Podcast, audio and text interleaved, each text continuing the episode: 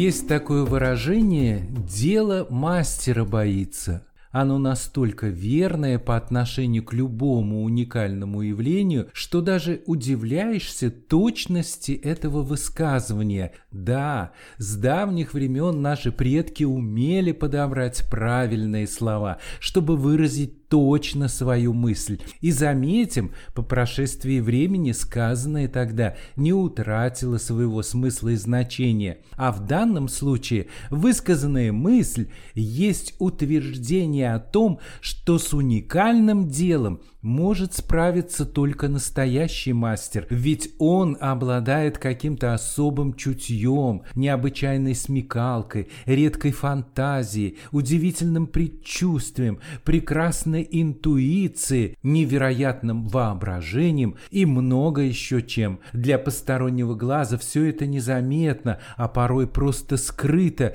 И самое главное, настоящего мастера не так просто заменить кем угодно. Он такой один. Это редкое явление, потому настоящих мастеров не так много вокруг. Это программа «Ливенка жива». Часть четвертая. Мастера. Из цикла подкастов «Непридуманные истории». У микрофона Юрий Копытов.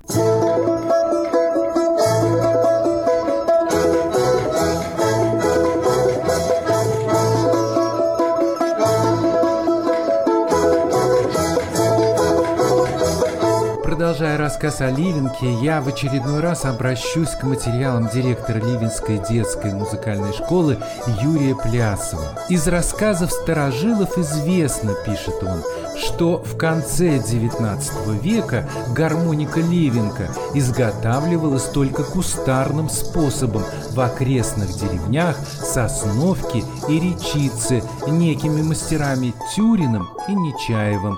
А одним из самых маститых мастеров и виртуозным исполнителем слыл в этих местах мастер Вахнов. Он первым сделал тогда попытку создать ансамбль гармонистов. Среди старейших мастеров обязательно надо вспомнить Федора Занина. Он затем научил этому ремеслу своего сына Ивана, который имел хороший музыкальный слух и золотые руки, считался в те времена непревзойденным мастером ливенок. Он получал даже заказы от хора имени Пятницкого и оркестра народных инструментов Андреева. Его гармонь когда-то хранилась в Орловском краеведческом музее, а его сын Валентин Занин впоследствии стал инициатором инициатором создания знаменитого ансамбля «Ливенские гармошки». Изначально ливенские мастера широко использовали подетальную специализацию, когда разные кустари отдельно изготавливали планки, корпуса, пружинки, затем готовые детали продавались мастерам-скрепщикам, а они, в свою очередь, уже осуществляли окончательную сборку и настройку гармонии, привнося свой оригинальный вкус и манеру в ее отделку. Такой кустарно выполненный инструмент стоил довольно дорого.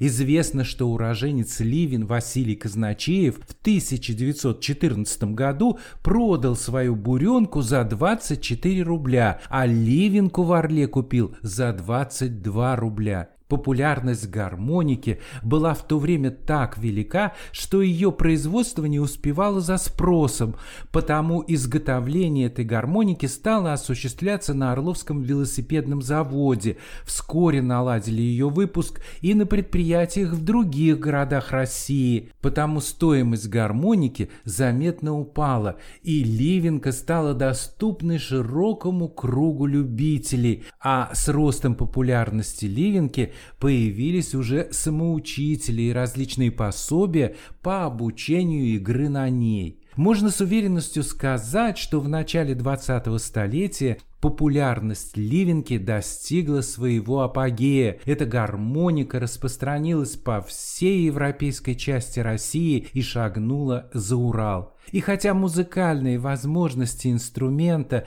были ограничены, Эффект исполнения на ней достигался не только виртуозной игрой, а и демонстрацией при этом различных фигур и приемов во время растягивания меха. Звучала тогда ливенка на ярмарках и праздниках, веселила душу, поднимала настроение. А какое сватовство и ухаживание обходилось без ливенки. Отправляясь к возлюбленной, жених томно наигрывал первую часть ливенских страданий, которая называлась «К ней». А если невеста давала согласие, гармонист весело принимался за вторую часть от нее. При отказе парень, придя домой, говорят, рвал или разбивал гармонику и заказывал новую. Со старой гармошкой к другой избраннице ходить было тогда не принято. Понятно, что со временем такое легкомысленное обращение с музыкальным инструментом стало абсолютно недопустимым. Ведь даже сегодня трудно определить истинную ценность ливенской гармоники. А еще, оказывается, несмотря на свою внешнюю простоту и незамысловатость, ливенка до сих пор хранит в себе много разных секретов. Вот с ними-то и были хорошо знакомы те старые мастера, которые ушли из жизни и унесли свои секреты с собой. В прошлом они учились своему ремеслу не один год, и у каждого со временем появлялись свои хитрости и секреты. Все они старались угодить заказчику, сделать инструмент сугубо под него, как говорят сейчас, оригинальную версию.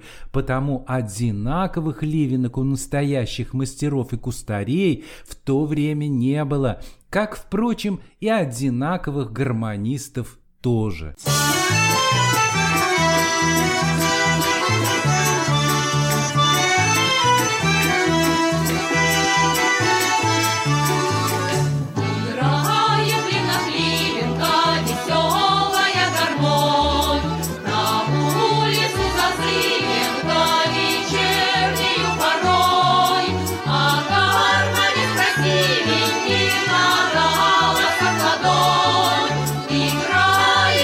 Ливенка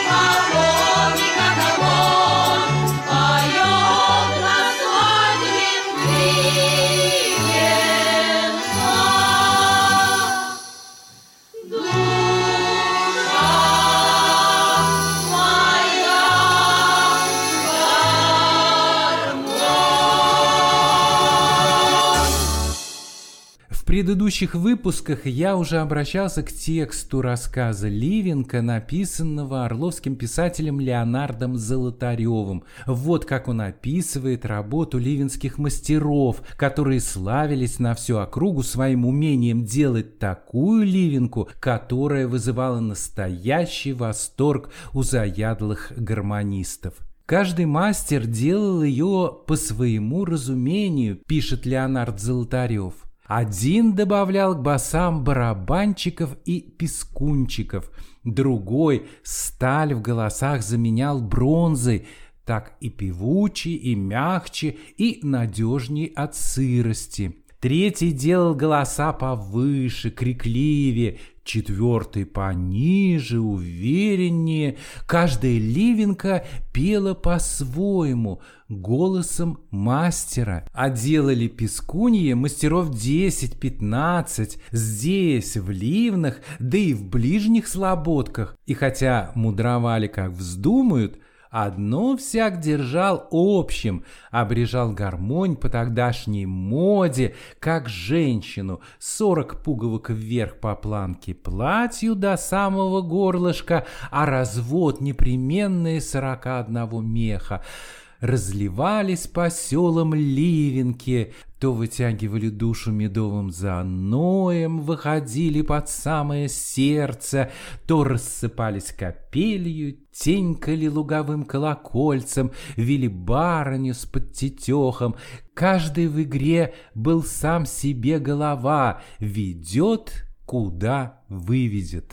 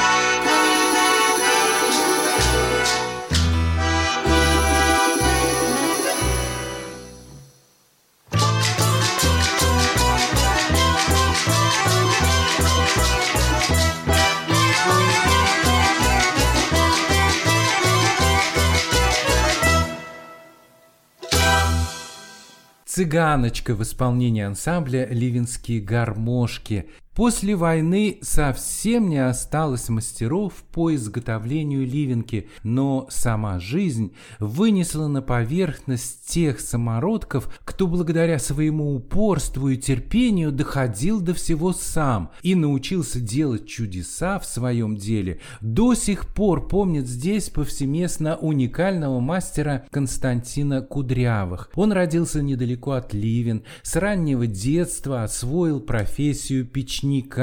Случайно подростком познакомился с местным мастером гармошек Ершовым. Тот, приметив тягу паренька к ливенке, поделился с ним секретами своего ремесла. После этого Константин купил себе ливенку, научился играть на ней, а затем стал ремонтировать инструменты других гармонистов. После войны Константин Кудрявых поселился в Ливнах и вновь занялся своим любимым делом. В шестидесятые годы он познакомился с Валентином Заниным, который решил создать ансамбль гармонистов. Он стал помогать ему восстанавливать те гармошки, которые тот находил в дальних селах. А уже с тысяча девятьсот шестьдесят четвёртого года свою судьбу мастер Константин Кудрявых окончательно связал с ансамблем «Ливенские гармошки». Почти все инструменты этого ансамбля прошли через его руки. Много лет он ремонтировал их, возвращал снова в строй. В своем доме Константин Кудрявых создал настоящую мастерскую.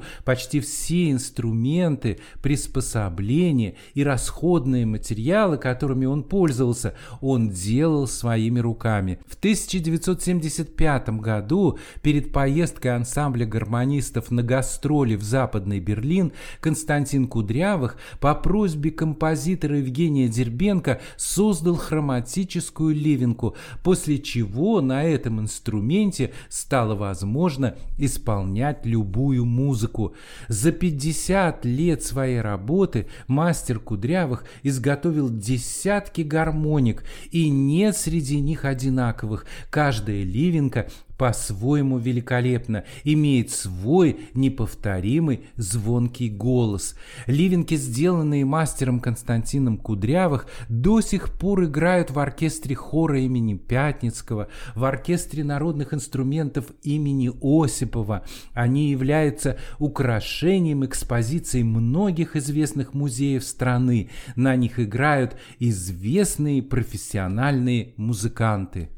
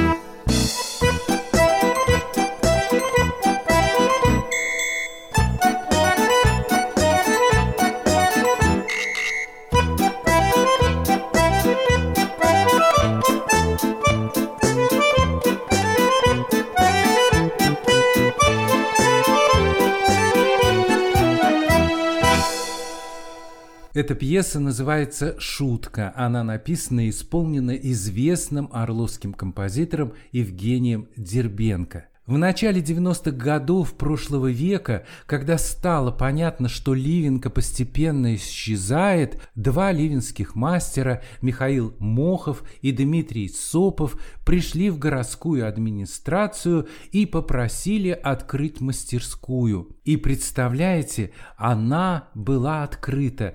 Это был тысяча девятьсот девяносто третий год, то время, когда все вокруг рушилось. Много лет эта мастерская по ремонту и изготовлению музыкальных инструментов была структурным подразделением культурного центра молодежи «Лидер».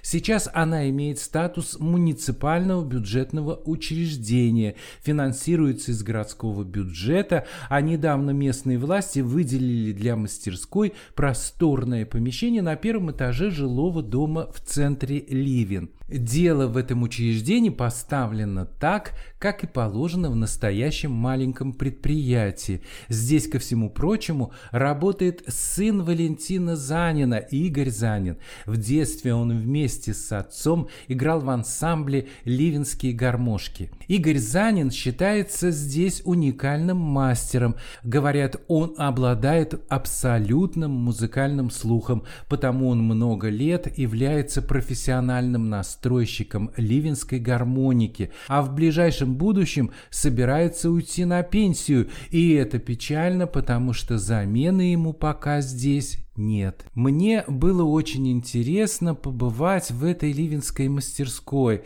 и скажу сразу, мне тут все понравилось. Руководит ею Евгений Мельников. Это молодой, очень амбициозный, в хорошем смысле слова, человек. Именно такой, какой и должен быть на этом месте. Влюбленный в свое редкое по нынешним временам дело и горящий желанием достичь определенного совершенства. Совершенство в нем. Для начала мы посмотрели, как все тут устроено, и я немного пообщался с мастерами. Я думал, тут такой вообще раскардай, а тут прям порядок, все так хорошо. Да это у нас еще рабочий момент. Цивильно. И вот висит прекрасная вообще фотография этого знаменитого коллектива ливенских гармошек. Это специально повесили, да? Ну да, его изготовили для фасада, но мы его повесили сюда. Это вдохновляет, да? Ну, это раз это плохо. Вот вы, вы зашли, прям обратили внимание. Ну, конечно. О, ну, слушайте, чтобы на производстве... Народ смотрит станки и не да. понимает, что это. Поворачивается, о, гармошки. Понимаете, да. И сразу, о, да, гармошек. Вот это место, где у вас в основном станки, да? По да, металлу, ну, по дереву? Нет, по металлу. По металлу, я говорю, у нас а, планцо матрицы. Это вот такие два металлических бруска, которые между собой, когда зажимают, придают форму. Вот они в тисках делаются. Все. Остальное это все бытовое абсолютно.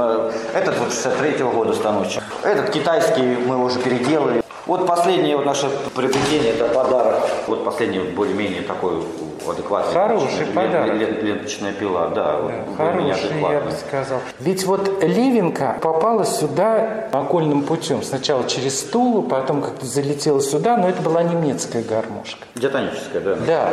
Ее усовершенствовали ливенские мастера. Технологию стали использовать и за границей.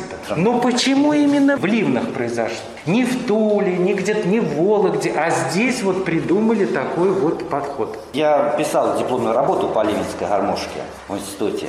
Никто не знает правды о том, как она возникла. То есть достоверной именно информации. Мы знаем, что она тысяча восемьсот шестьдесят седьмой год появилась. Мы знаем, что она в есенинских очерках есть. Это единственное то, что нам дошло с истории.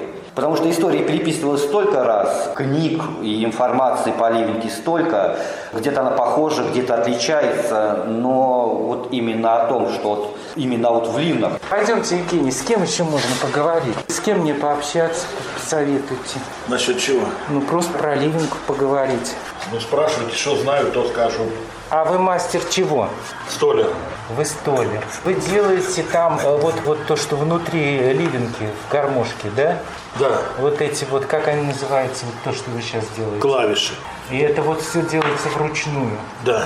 Никаких я не вижу у вас станков здесь? А там в мастерской у нас есть. Есть все-таки, да? Да. А вот это вот основная по подгонке работа вся? Вся ручная. Слушайте, а вот когда вы каждый голос делаете отдельно, вы его как-то проверяете на гармошке, там, как он работает? Настройщик делает все. Это уже другой человек? Да. Вы этим не занимаетесь? Нет. А как вас звать? Мосин Валерий. Штолер. Штолер. Пойдемте, Евгений, с кем еще можно поговорить? Мне очень Ладно. понравилось. Ладно. Я даже не ожидал. Здрасте. Здрасте. А можно я два вопроса вам задам? Ну, можно хоть три. Как вас звать сначала? Дмитрий Валерьевич Аркадьевна. А кто вы? Гофрировщик. Меховые камеры изготавливаю. То есть от начала до конца полностью? Абсолютно полностью, причем все вручную, без каких-либо инструментов.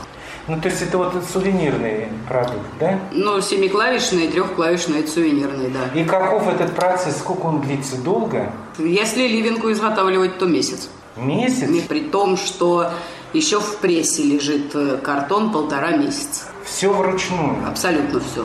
Прям а... вот за этим столом вы все делаете? Практически, да. Единственное, кожу хожу точить туда в цех и уголки полировать там в цеху полирую. А так все здесь. Смотрю на столе, у вас все так чистенько, ничего не заляпано. А почему мне должно быть заляпано? Вот сейчас я склеиваю между собой картон. Ага. Что заляпывать-то? Вот окунула кисточку, намазала. Так. И даже ничего не подстелили. Зачем? И ничего не капнули нигде. Положила уголочек, так. Перевернула. И никаких перчаток? Нет, перчаток никаких. Ничего я в перчатках не делаю. Я тогда не буду чувствовать, что я делаю. Вам надо ощущать, да, конечно, материал? Я, я должна понимать, что я делаю, а в перчатках этого не будет. А как это на коже сказывается? Ну, не очень хорошо, ну что делать? Ну, вот и все.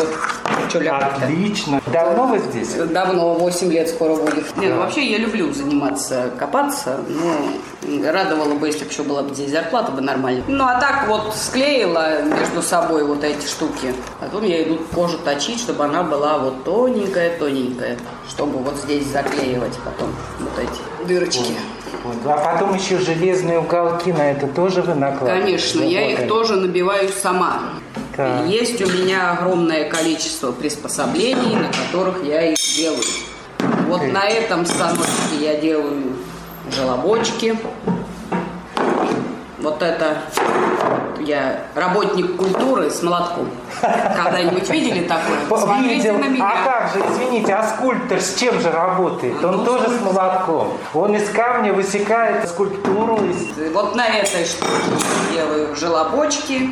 А потом у меня есть еще вот такой станочек, на котором я делаю конкретно вот уголочек. Но таких станочков в нашей стране не делают. Они, наверное, нет, только у вас. Нет, это сделано для нас специально, конечно. И вот такие вот уголочки получаются.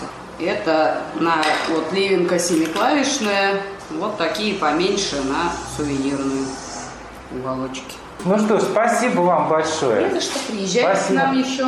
Затем мы с Евгением Мельниковым, руководителем мастерской по ремонту и изготовлению музыкальных инструментов, продолжили разговор в его кабинете. Речь пошла о нынешнем состоянии дел и о будущем гармоники Ливенка. В мастерской вообще работаю с конца две тысячи тринадцатого года. Был на должности технолога, осваивал изготовление.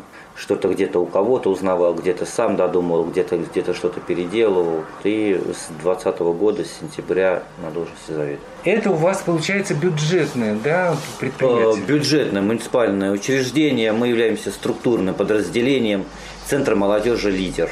Это хорошо, что бюджетное учреждение, а не самостоятельное, там, коммерческое. И, и да, и нет. То есть, являясь бюджетным учреждением, мы очень много зависим от других людей. Даже вплоть до того, что там материал, допустим, нам покупают тот, который дешевле, а не тот, который нужен, предположим. Но в то же время на самоокупаемости мастерская существовать не сможет. Почему? Потому что продукция, которую мы делаем, это все ведь ручная работа. Соответственно, она по времени не как фабрика. Фабрика, они штампуют, штампуют, штампуют. А у нас единицы, вот, которые мы изготовили, грубо говоря, там три ливенки в год. Сувенирной продукции вот у нас есть определенный план работы, вот мы его выполняем. Если нас перевести на самоокупаемость, мы даже зарплату не сможем выплачивать людям. Поэтому за счет именно местного бюджета нас и держит. Получается, что изготовляете инструменты вы по-прежнему вручную? Вручную. У нас есть станки, но они, как правило, станки все, по большей своей части, они бытовые, то есть специализированных станков у нас нет. Остальное, вся доводка, вся притирка, она идет вручную. Получается, что вот с момента возникновения ливенки, там тысяча восемьсот шестьдесят седьмой, да. Технология ее изготовления практически не изменилась. А, технология, может быть, и нет, а материал, механика, она изменилась. Потому что раньше предпочитали делать слипы, предположим, да, дерево. Сколько у меня было ливенских гармошек. Голос, вот внутри есть голос на планке. Они живые, металлу ничего не будет. А сама гармония, она умирает, потому что липа, она тем более такое дерево пористое, скажем. Пересыхает, оно, да? Оно, оно и, смотри, как хранилось. Ага. Вот. Ну, по большей части своему, он, они уставшие очень. И механика, вот там все, я не знаю, почему там все из проволочки такой мягенькой сделано, понимаете? То есть у нас сейчас более крепко идет. Но раньше они были цельнопланочные гармонии, то есть у них был совершенно другой звук. У нас сейчас гармонии кусковые делаются, то есть это и шаг назад, можно сказать, но с другой стороны, просто их даже сейчас возможности цельную планку мы тогда вообще ничего не будем изготавливать, потому что ее же нужно настроить. Uh-huh. У нас в мастерской один настройщик. И если ему отдать полностью инструмент под наклепку, то, наверное, если одна ливенка в год будет выходить, то это хорошо. Вот, предположим, взять механику. Ну, допустим, раньше использовалась толстая медная проволока на механике. Она медь, как вы ни крутите, она гнется. Сейчас используется проволока стальная.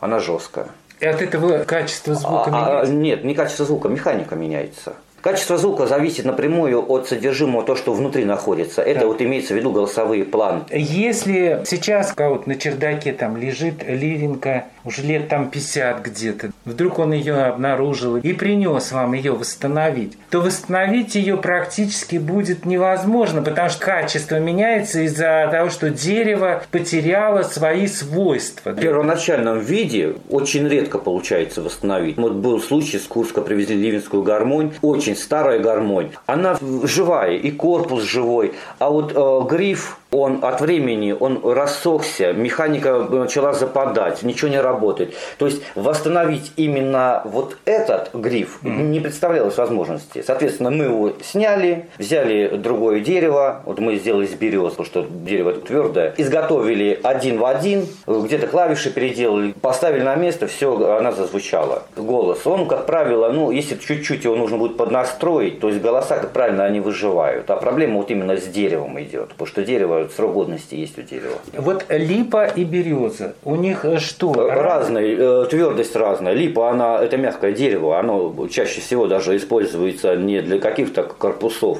а для резьбы, потому что там и волокна, она как губка, скажем так, имеет свойство, структура губки. Береза, это дерево, оно твердое. Оно чуть-чуть по единицам, чуть-чуть буквально мягче дуба. Само оно, дерево, оно крепче, оно тверже. То есть оно меньше берет влаги в себя за счет того, что структура другая, не губка, а другая. Допустим, сейчас береза и ясень у нас в работе. Ну, больше, чаще всего береза у нас. Корпуса мы делаем с фанеры. А на качестве звука это как-то отражается? А, тут каждый говорит по-разному. Мое мнение, что отличается, потому что голос колеблющийся, ну, это такая теория звука, он должен иметь отражение, скажем так. Вот это как эхо, понимаете, это как резонансная камера. То есть то, где возникает звук, это резонатор. Но дальше этот звук, он формируется в корпусе. Вот липа, оно мягкое дерево. Поэтому вот если вот я вот встречал липа, покрытая изнутри лаком гармонь, она резче звучит. Если она внутри не обработана, дерево,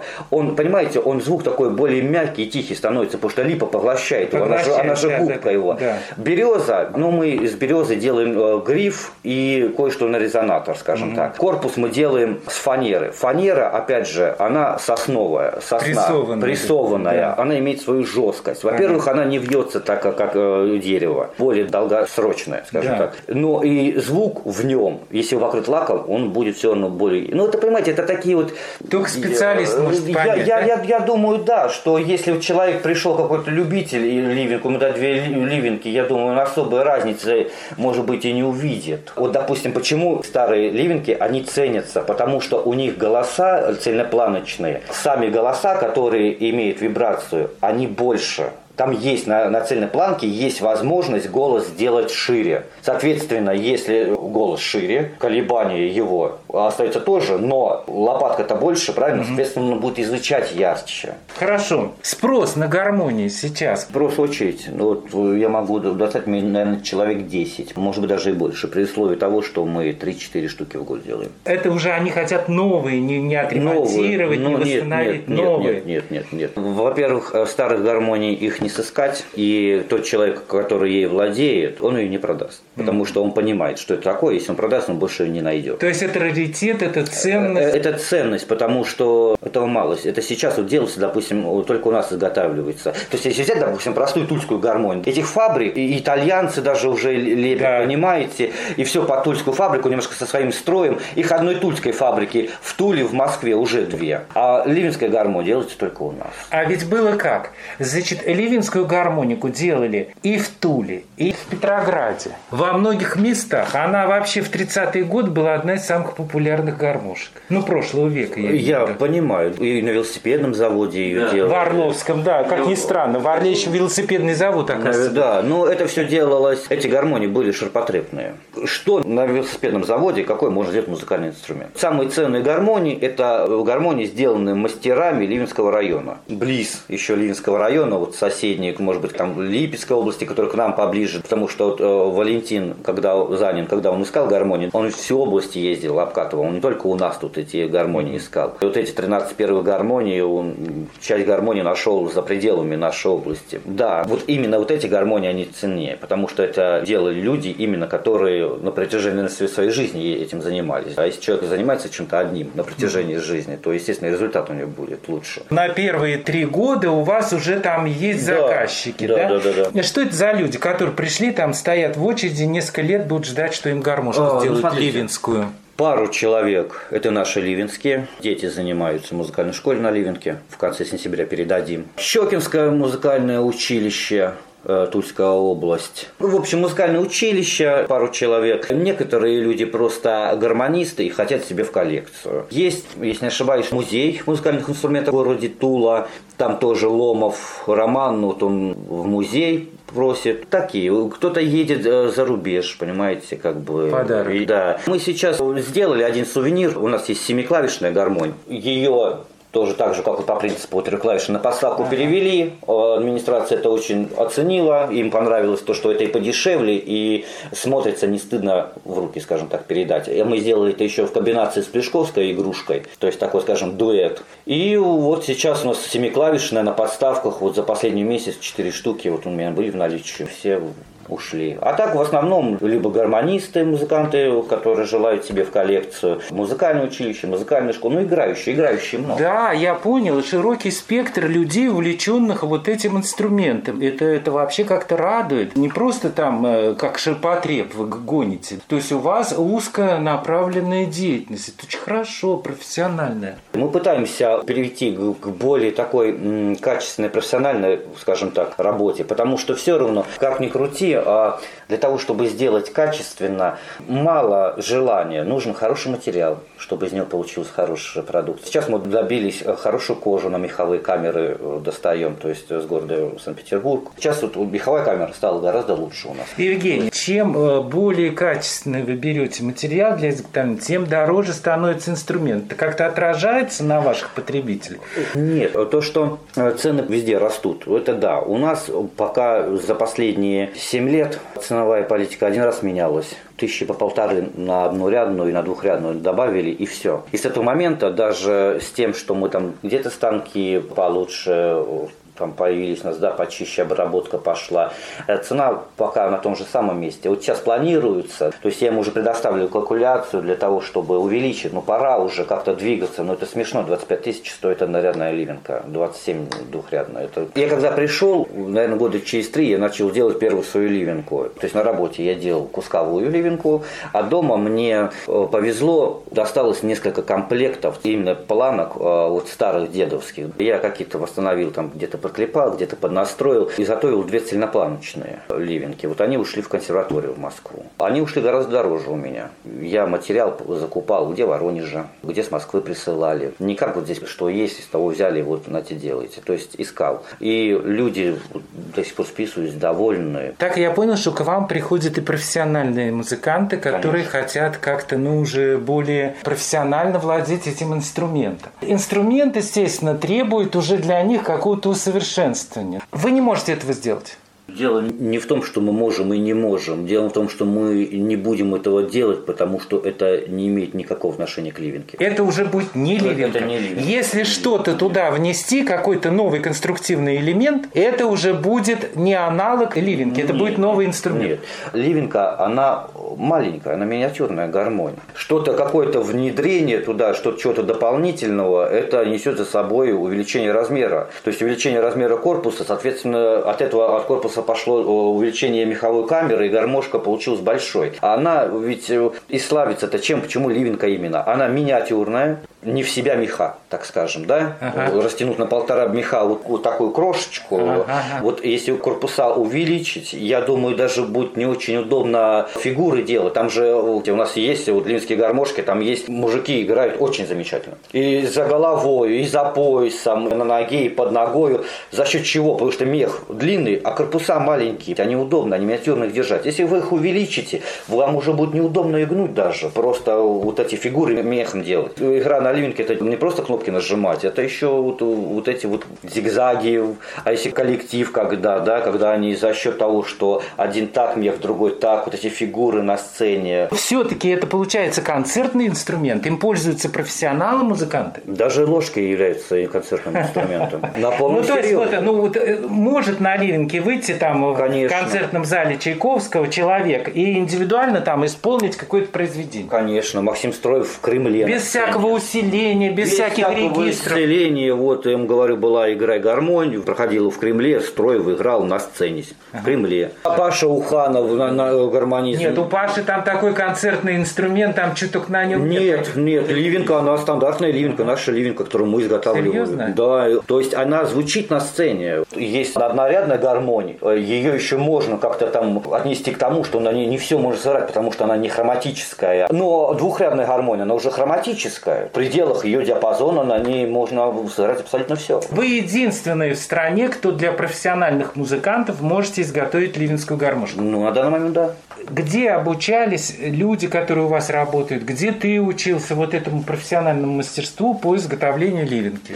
Во-первых, я был с музыкальным образованием. Я имею представление о звучании. То есть я пришел музыкальный инструмент делать, я имею представление, как должна нажиматься клавиша, как удобно-неудобно. Ну, мне как баянисту, мне понятно, если удобный инструмент или неудобный. Поэтому мне было немножко, мне кажется, проще. А пришел, обучали меня, здесь старые мастера работали, Парфенов работал у нас, Владимир Викторович, он столер неплохой, как бы где из-за плеча посмотрел, как он делает, а потом, когда сам решился делать, это как раз было после того, как мы Куршскую восстановили, я ее разобрал, посмотрел, как это все делается, позамерил, вот, где-то что-то переделал, и все, и начал сам. А другие мастера? Да, Игорь Валентинович Занин, ну, это династия, он от отца, я думаю, научился всему. Настраивать я, кстати, учился тоже, вот Игорь Валентинович, он точит, я у него узнал примерно, да, ну, сейчас в век интернета, где-то с ребятами пообщался. Какими ребятами? Есть формы музыкальные, гармоник по настройке, я вам сейчас могу не скажу. Ну, то есть, вы, как бы, специалисты в этой э, области между собой общаетесь, конечно, в интернете, конечно, обмениваетесь опытом, конечно. да? Конечно, я когда голоса начинал наклепывать, первые голоса, я списывался, он делает голос для фабрики «Мужчина», для фабрики «Юпитер», вот, то есть, для дорогих инструментов крепает голоса, у него есть ролики, я смотрел, какому-то делать. Я с ним списался, где-то пару вопросов задал ему, uh-huh. да, не сразу, но он мне ответил все-таки. Где-то пробным путем, uh-huh. получилось, не получилось. Голосов было сломано очень много. С деревами научил вот у Парфенова работать, с механикой, ну как ее изготавливать, где-то подсмотрел, где-то что. Дальше, допустим, вот он с меховиками делает, Олеся Аркадьевна. Она пришла, можно сказать так, с улицы. Ну и она уже здесь осваивала. Она, да, у нас была заведующая, вот Нина Вениаминовна, ага. когда мастерская была только создана, она занималась изготовлением у меховых камер сама. Потом стала заведующей, но свой опыт она начала передавать, передавать. И вот так же Олесю она обучила. Я так понял, что если кто-то захочет к вам прийти работать, то научиться он может только у вас. Да, а где еще? Либо он должен иметь контакты с другими людьми с помощью интернета, каких-то там уроков, да, в интернете. Все, все верно. Здесь, знаете, такой есть один нюанс. Можно научиться пилить деревяшки, ножовку держать в руках. Вот у нас есть две художницы здесь, которые занимаются росписью. Одна с момента, наверное, основания практически работает. Вторая пришла чуть-чуть попозже меня. Можно и вот...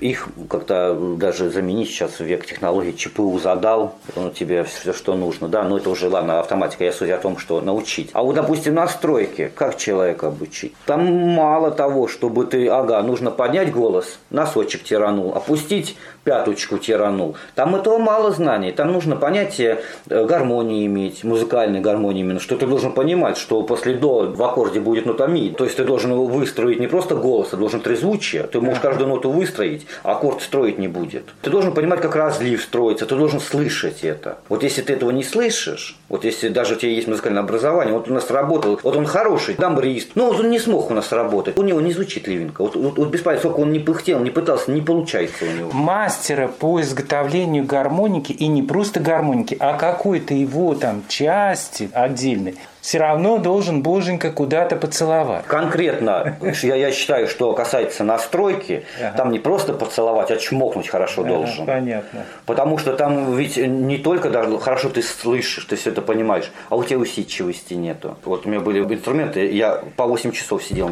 Должна быть попа крепкая, чтобы все выдержать, да. это дело.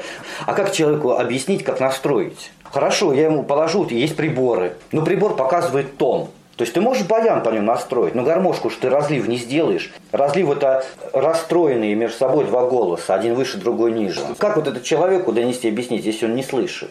Или он слышит, но не понимает. И что будет дальше с этой гармоникой? Как ты думаешь? Мы будем пытаться, во-первых, ее сохранить в традиции, чтобы от традиции далеко не уйти. Потому что не всегда засунуть лишний резонатор и сделать ее регистровой имеет какой-то смысл, и это кому-то нужно. Единственное, что моей задачей сейчас вижу, сделать ее более качественной. Вот, допустим, с мехом мы уже мех победили. То есть уже, да, нашли то, что нужно. Сейчас на очереди у нас пока стоит механика. Тоже есть там некоторые вопросы, хочется ее получше, свои там нюансы. Вот, в дальнейшем, конечно, Конечно, очень хочется возобновить цельную планку. Но для этого, опять же, это нужны лишние руки. А тут Игорь Валентинович на пенсию собрался. Вообще можем остаться без рук. Хочется много, но мы будем делать по максимуму. Вот сколько возможно вытянуть. Но, по крайней мере, исчезнуть ей мы точно не дадим. Вам удастся это сделать? Я вполне... Да я... не такие вещи пропадали вообще без, без следа. Но от нас зависящее, что вот от нас зависит, мы будем все равно делать. Я всем здесь говорю, я, может быть,